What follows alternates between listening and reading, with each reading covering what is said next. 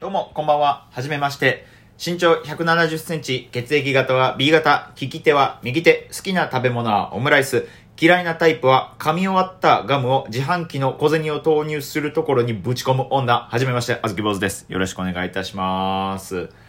ラジオトークさせていただきますので、皆様最後まで聞いていただけたらいいなと思っております。司会業の話をするよ、あずき坊主の豆しゃべり。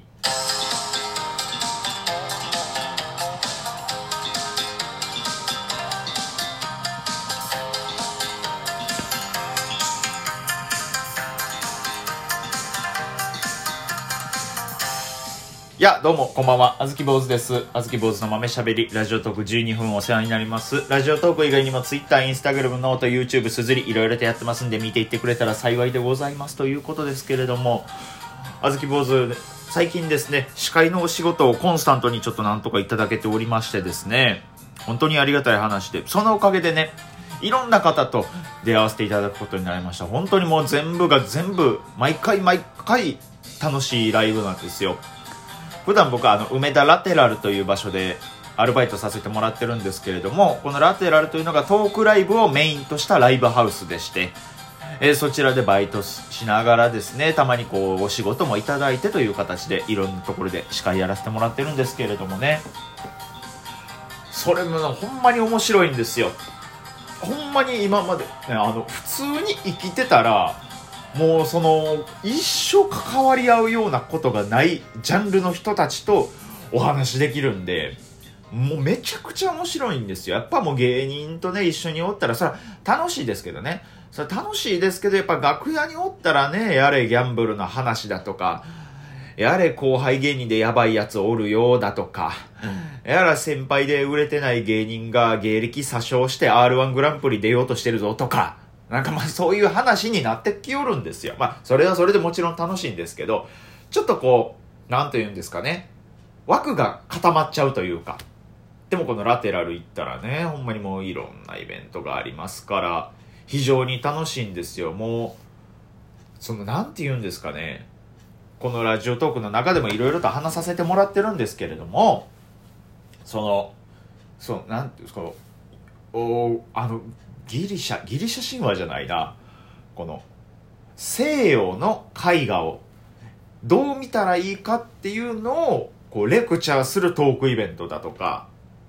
ね、えそれも面白かったんです。西洋の絵画っていうのはこういろいろなこう宗教的な宗教画っていうのはこういろいろな意味合いがあって。でもこれ実は現実に起こってなくて。そう聖書の中で語られている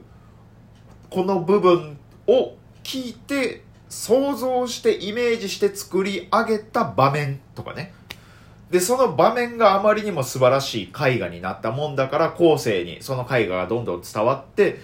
宗教の歴史的にも実はそういう場面があったと今ではされていたり。で絵画絵画絵一枚が宗教の歴史をちょっと変えていくというか、まあ、なんかこうアレンジしていくみたいなそういう見方もしたりね。でそれを話している人がずっとそのあの歌舞伎のね後ろの端っこの方にいるその黒子さんみたいなあの黒い幕をつけて頭に埴輪をかぶってる人がずっとトークイベントしてるとか。あと他にもあれはあれは何だったかいな。あれもまたそういうなんか政治的な話やったかな。そういう話をしている中であちゃいますちゃいますわ源氏物語ですわ源氏物語をどうやって読み解くかみたいな。大学の教授のねおじいちゃんみたいな。おじいちゃん先生がこういろいろとお話をされるんですよ。多分能楽師の方ですよ。その話をバーってされていく中でその今時代はですね実はそのデジタル化によってその 3D の技術になっていっててメタバースというものが今盛んになっているからこれも源氏物語を紐解くのに大事な要素なんですよっていう。そうおじいちゃんの口からメタバースって言葉が飛び出てきたりとか。で普通に生きててそんなことないじゃないですかどうですか？皆さん例えばそのご家庭でね家族と一緒にご飯食べている時にねお父さんがねそう会社でこんなことあってなーとかでね、ね、娘もね、息子もなんかそう、学校でこんなことあったのよって言って。で、お母さんもね、その、あ、近所のね、ご近所の誰々さんがっていう中に、ね、ご近所の誰々さんがってなんかこんなことになって、こんなことなんかなりはったのよ。いや、すごいよね、本当に。私たちももうちょっとね、なんかそういうメタバース的なものを信じていかなくちゃ、えー、メタバースってこう、あ一番言わなさそうなお母さんがメタバースって言ったみたいな。すごいそういう経験できましてね。で、最近もその、いろいろな方の司会をさせていただくんですけれども、まあ、やっぱりね、こう、僕はね、めっちゃ楽しいんですよ。全く僕とジャンルが違う人人とお話できるから、もう全然違う話が聞けるんで、すっごい楽しいんですよ。全く自分とはもう思想が真逆の方だってね、いてはったりして、すっごい楽しいんですけど、その、まあ、司会っていうもんなんでね、その演者の方からこうお話を引き出すという役目なんですよ、僕は。で、その演者さんのお話をこう、来ているお客さん、見ているお客さんにこう伝えるっていう、僕がその伝えるお手伝いをするっていう仕事なんですけど、ちょっとね、こう、改めなくちゃいけないというか、もう一個考えなくちゃいけないなっていう時期になりましてね。うん。な、この話、こう、あずき坊主のね、ラジオトークを聞いてはる方は、あの、司会の仕事をやられてない方が大半だと思うんでね。今から僕がする話聞いたとて、その何一つ共感できないかもしれないですもうそう共感できないよっていう方はもう大丈夫です。本当もう自分の爪見といてください。多分そっちの方が100倍楽しいですわ。司会をね、するにあたって僕はね、めっちゃ楽しいんですけど、やっぱこう、お客さんは、こう、なんて言うんですかね、一期一会なんですよ。本当に。その演者さんもね、まあ、芸人みたいにね、こう本当毎日毎日舞台出てるからいつでも会いに行けるっていう人ばっかりでもないんですよ。本当にこう、年に1回、半年に1回こういう場でえ自分のファンの人と会える場みたいなね。オフ会みたいな、1年に1回みたいな機会でやる方も多いんで、そういう時に、そういう場に来てるお客さんって本当にこう、自分がずっと毎日毎日好きで好きでたまらない人に年に1回やっと会えるっていう日にね、来てくれてるわけですよ。ね。ね、そんな気持ちで来られてる方が、一番最初に見るのが、まあ、あずき坊主ことハゲなんですよ。これ申し訳ないなっていうのも、若干ね、あるんですけれども。でもやっぱ僕はこう、お笑い芸人をこう主軸でやっていきたいと思ってるんで、笑ってもらいたいんですよ。で、できたらこう僕のことも覚えてもらってライブとか見てくれたりしたら嬉しいなっていう気持ちがあるんですよ。でもまあそれってねこう何と言いますかねこうエゴじゃないですか。ね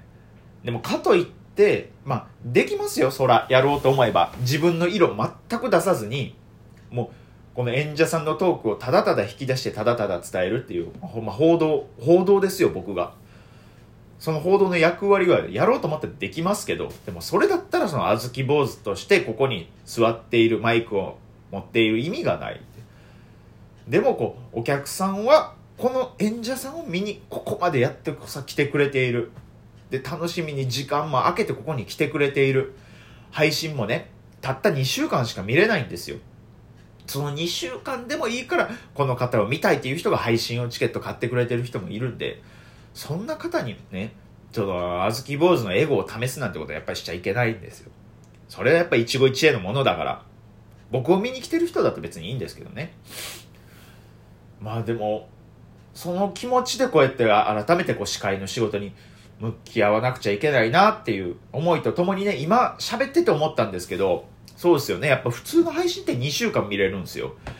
あの、吉本のね、オンライン配信サービスのファニーでチケット買ったら、あの、2日ぐらいしか見れないんですよ。ちょっと吉本短すぎへん？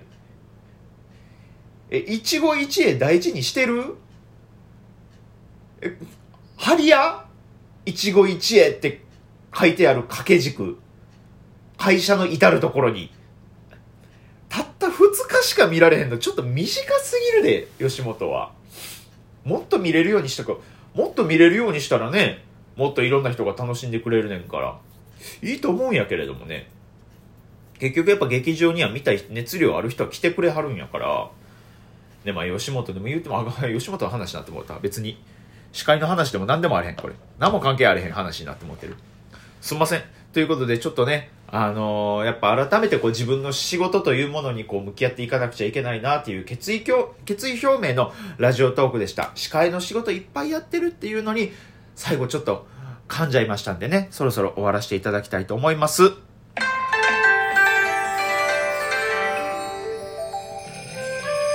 決意表明って言おうとしてたよね、今。誰と？誰と響き合おうとしてたの？僕今。決意と決意が共鳴するってどういう場面？俺はね、絶対に、絶対にてっぺんを取るんだ。いや、俺の方がてっぺんを取るんだ。いや、絶対に俺のこの力で、この世界を変えてやるんだ。いやいやいや、俺のこのスキルで、絶対に全員に俺を分からせてやるんだ。そうやね、決意表明ってラップバトルやね。ラップバトルや。R し、R 指定と新ペーターやったわ。決意表明って。そうやね、なんか、あ、あとラップバトルの話になったからちょっとこういうことも言うてまうんやけれども、たまにね、見てる人ってわかると思うけど、たまにいるじゃないですか。バトルの中でね、俺はこのスキルでやってやるんだみたいな。なんか、ざっくり言うとラップバトル中に言ってることって、俺はこのスキルで絶対にてっぺんを取るんだ。俺の力を見ろ。今から俺の力を見せてやるぜ。って言うじゃないですか。その、それ聞いた時ね、はよ見せろよって思っちゃうんですよね。うん。そのスキル見せてやるぜその気持ちは分かったからその決意だけ言うてくんなよって。なんか思いません？ラップバトル見てる人。俺のこのスキルで見せてやるぜ。今からお前をボコボコにして殺してやるぜ。俺のラップ今からやるぜ。はよやれよって。誰とは言わないですし誰って言っても多分わかんないでしょうしなんかね、あのー、そうですね、そういうことを思いました。まあ、あのー、司会やりながらですけど、まあ、ちょっとね、こんな余計なことも言ってますまた次回聞いてください。あずき坊主でした。ありがとうございました。